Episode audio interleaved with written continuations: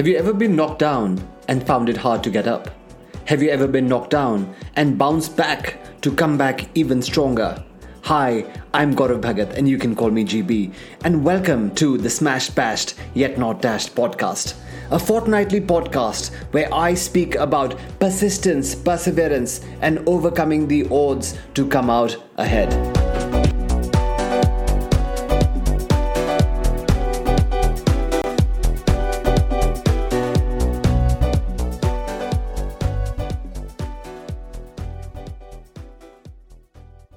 Welcome to episode 6. I call this one The Speculator. I want to start today's podcast with a story. And this story will take you back to the autumn of 2010. The announcer walked up to the center of the floor and made an announcement. Ladies and gentlemen, put your hands together for the final table of the main event of the Indian Poker Championships 2010. It was a star studded lineup with some of the finest poker players in the country, all on the final table of the main event, on one of India's best casinos on a boat in Goa. As I raised my glass of champagne, I couldn't even believe I was there. After all, I hardly played poker, and here I was up against the best. A little over an hour later, things were going well, and I was looking good to finish in the money. I looked at my cards an ace and a jack of diamonds. Not bad, not bad at all. The flop, which is the next three cards, opened on the table and it had an ace of spades, a jack of clubs, and a ten of hearts. Amazing. With the top two pair, I was surely winning this. My opponent had limped in, and we had roughly the same amount of money behind us. There were just the two of us in this hand. I looked at my opponent he had a solid poker face, but he was breathing hard, and I had a feeling I had him beat. I looked at my stack, and with both my hands, I moved all my chips all in. And smiled when Samir said, I call. Surely I had him beat. Much to my surprise, he flipped over two tens, and with another ten supporting him, it looked bad for me already. The next two cards that came did nothing for me and he had me beat. I was in shock. After 12 hours on a poker table, I had been eliminated on the bubble. The only position that finishes without winning anything. Life on the poker table can sometimes be cruel. So I call this episode The Speculator. How does the dictionary define the term speculator? A speculator is a person who is willing to take a risk and sacrifice something in return for potentially larger gains. Sometimes speculators are even considered to be gamblers. Would you agree? But I ask you, aren't we all gamblers? When we first went out on a date, wasn't it a gamble? When we first had two job offers and we picked one over the other, wasn't it a gamble? When we started a business, wasn't it a gamble? When we venture out in the days of COVID, isn't it a gamble? When we took the advice of a financial planner or a consultant and put our money somewhere where they asked us to, wasn't it a gamble? Then why, I ask you, is it that only someone sitting on a poker table in Las Vegas, Goa, or Macau is considered to be a speculator? Then why is it someone who trades in the stock market and makes or loses a fortune in the battle of the bulls and bears considered to be a speculator? We must face the facts.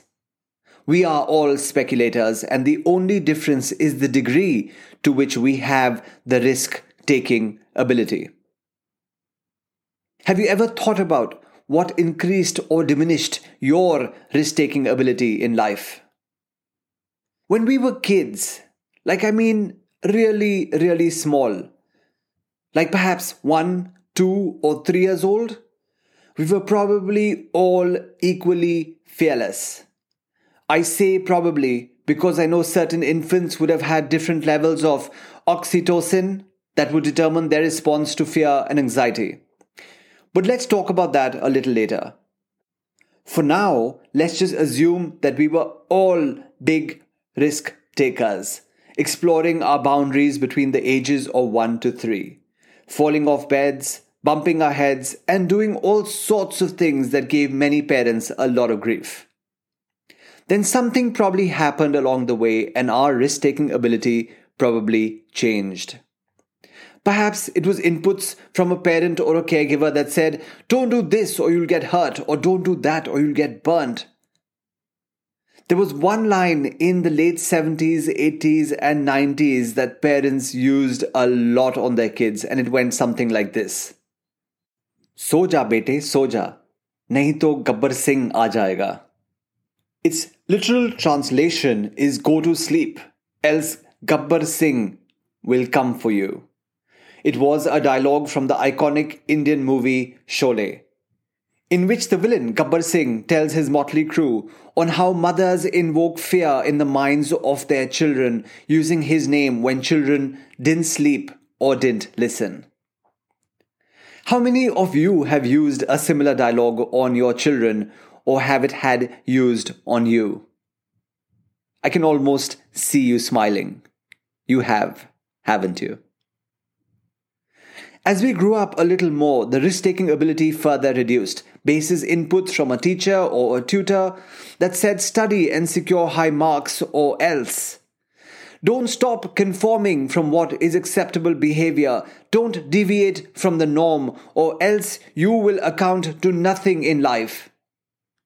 And just like that, many of us got a little more fearful, a little more risk averse, and just complied. However, there were others who said, you know what, normal is boring, and I will go out there and take my chances. Sure, the odds may not be in my favor, but let me take a gamble on it. Did all of them succeed? You can bet. Oops, there goes the gambler in me. Okay, you can be assured that many of them didn't. And when they did fail, they had a gallery of people saying, I told you so. Who asked you to go out and get all ambitious and go down that route? I told you you will fail. I told you you will fall. And on and on and on.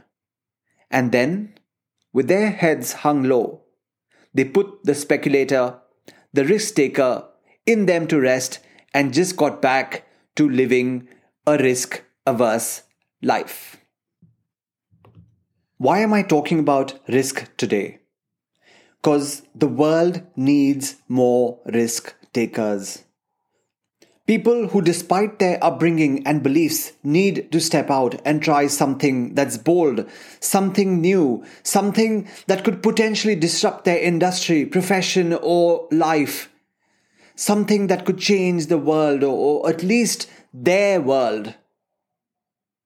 Now, before you all start putting in your papers at work, let me say this can happen even at the places you work, as much as it could happen as an entrepreneur.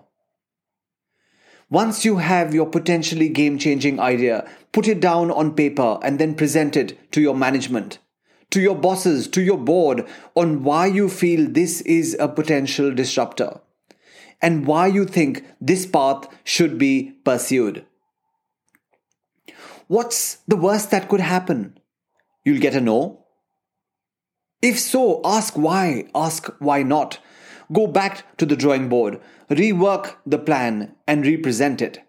If it's still a no, and it's just not making sense, then by all means explore your options. The thing is, first, just ask. I think too many people just don't ask enough.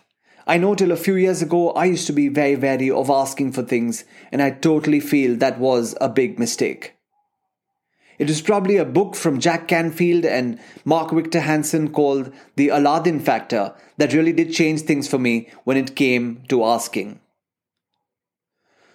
Also, when it comes to taking a gamble, I don't only mean take some risks at work and your professional life. but also look at the other important areas of your life. The above could also happen in your personal lives. How about looking at your relationships? Relationships with your parents, with your kids, with your spouse, with your significant others, with that person that you wanted to be with.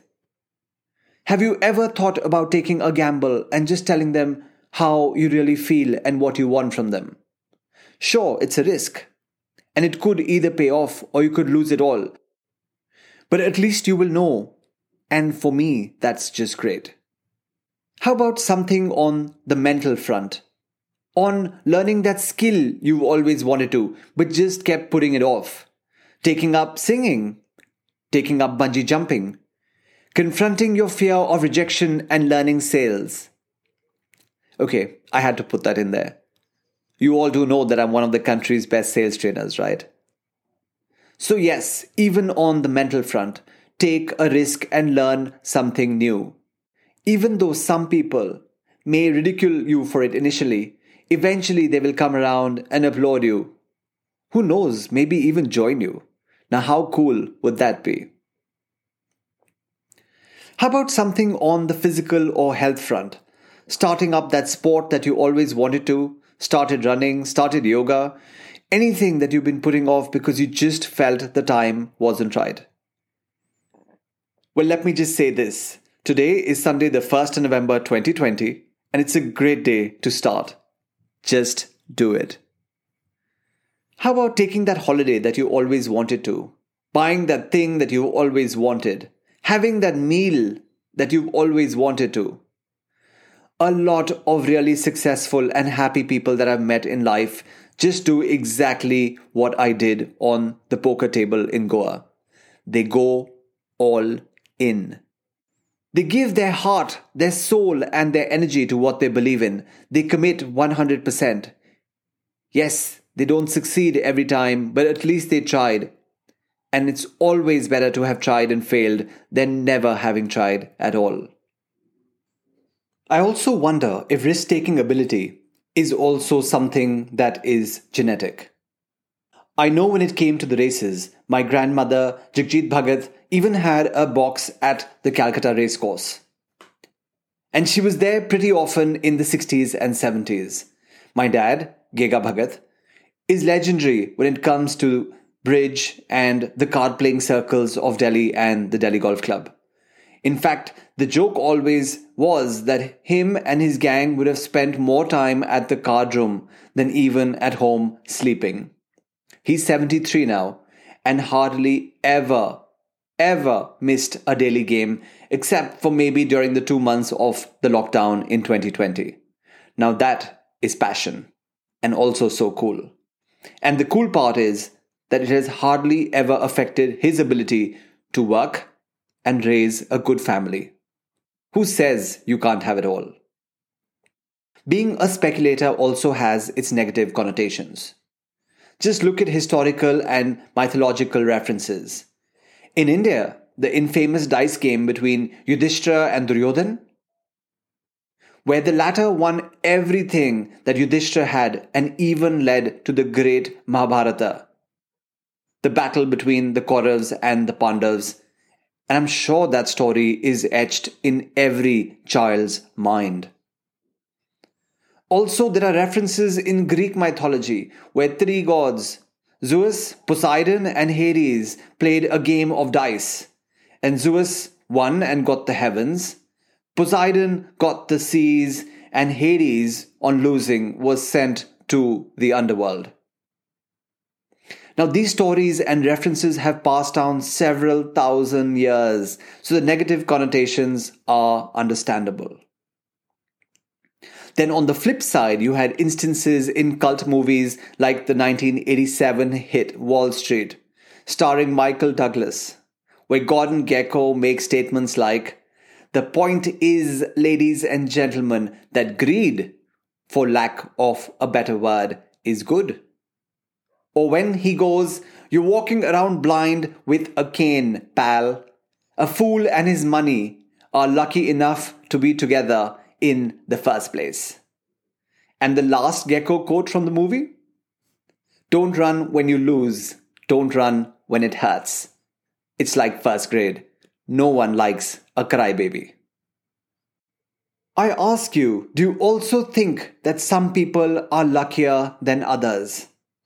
I know we always say things like the harder I work, the luckier I get. But are some people really luckier than others? I mean, is luck like a pyramid? When you have some people at the top of the pyramid, a very few elite set of people who truly have the Midas touch, and everything they touch turns to gold. And then you have many at the bottom of the pyramid where everything they touch turns to dust. Think about it. Why is it that some people have amazing luck in real estate, the stock market, the card tables, and the others just suck at it? I know my dad would talk about one of his friends who was just so lucky on the tables that everyone refused to play with him. In fact, the only way, the only way he could get others to play with him is if he started with a handicap. By that I mean he would tell everyone on the table that you are all, let's say, 10,000 rupees plus and I'm rupees 40,000 down. A few hours later, everyone else was down and he was up. And this happened for him every day. Every day without fail until he couldn't even get people to play with him with the handicap. He, of course, was a very successful businessman as well. So, truly, one of the luckiest people that I've ever heard of. Have you ever heard or known of any such people? Think about it. I'm sure there's someone who comes to mind. Then there are the rest of us. Every time every time I would lament about a bad beat or bad luck, you know, somewhere in a business transaction, the stock market, or a poker game in some casino around the world, Mrinalini, my lovely wife, always smiled and said, Gaurav, maybe you're not meant to have it that easy. Maybe not so easy just as yet. Maybe your time hasn't come. Maybe there is something better in store for you. Easy for her to say, She's just so lucky when it comes to investing in real estate, the stock market, even on a blackjack table in London. And of course, with the person she landed as her husband. The other day, a friend and I were discussing about another friend who's always in the money on everything that she does. Maybe for some people, even their names have a role to play when it comes to luck. No points in guessing her name. Well, it's money, written as M A N I, but pronounced as M O N E Y. Probably the reason why many people change their names, add a few letters here and there. Nothing against it. Just don't see myself going down that path. The things people try to change their luck is amazing and astounding. When times aren't good, and luck isn't favorable, people try everything, right? The thing is, if you're towards the middle or the lower end of the pyramid, you're going to have to put in the hustle, put in the hard work. That's the only way you'll get things to work for you. If you're on the higher end of the pyramid of luck, you could perhaps do a little less and still get away with it and succeed. As for me, my mantra has always been go big or go home. If you're going to do something, go all the way or don't do it at all. As I record this on Sunday, the 1st of November 2020, a song plays in the background and it's from a group called Chumbawamba. You probably heard it too. And the lyrics go, I get knocked down and I get up again. You ain't never gonna keep me down. That, ladies and gentlemen, is also the motivation behind this podcast and my upcoming book. In life, we will be smashed, we will be bashed, but we will not be dashed. By the way, if you're wondering why is the book not out yet, it's because the last six months have made me relook at a lot of things. And the book, when it's out early next year, will be less of a brand building piece and more of something that impacts the life of its readers. At least, I hope it will be. Until then, you will always have me and the fortnightly podcast. Do share this episode and the podcast series with anyone who you feel should be listening in and could be helped. I would really appreciate that. Stay safe, everyone, and take the occasional risk. I'm sure eventually the odds will be in your favor and the payouts will be huge. And remember, I don't only mean in work. This is Gaurav Bhagat signing off. Until next time.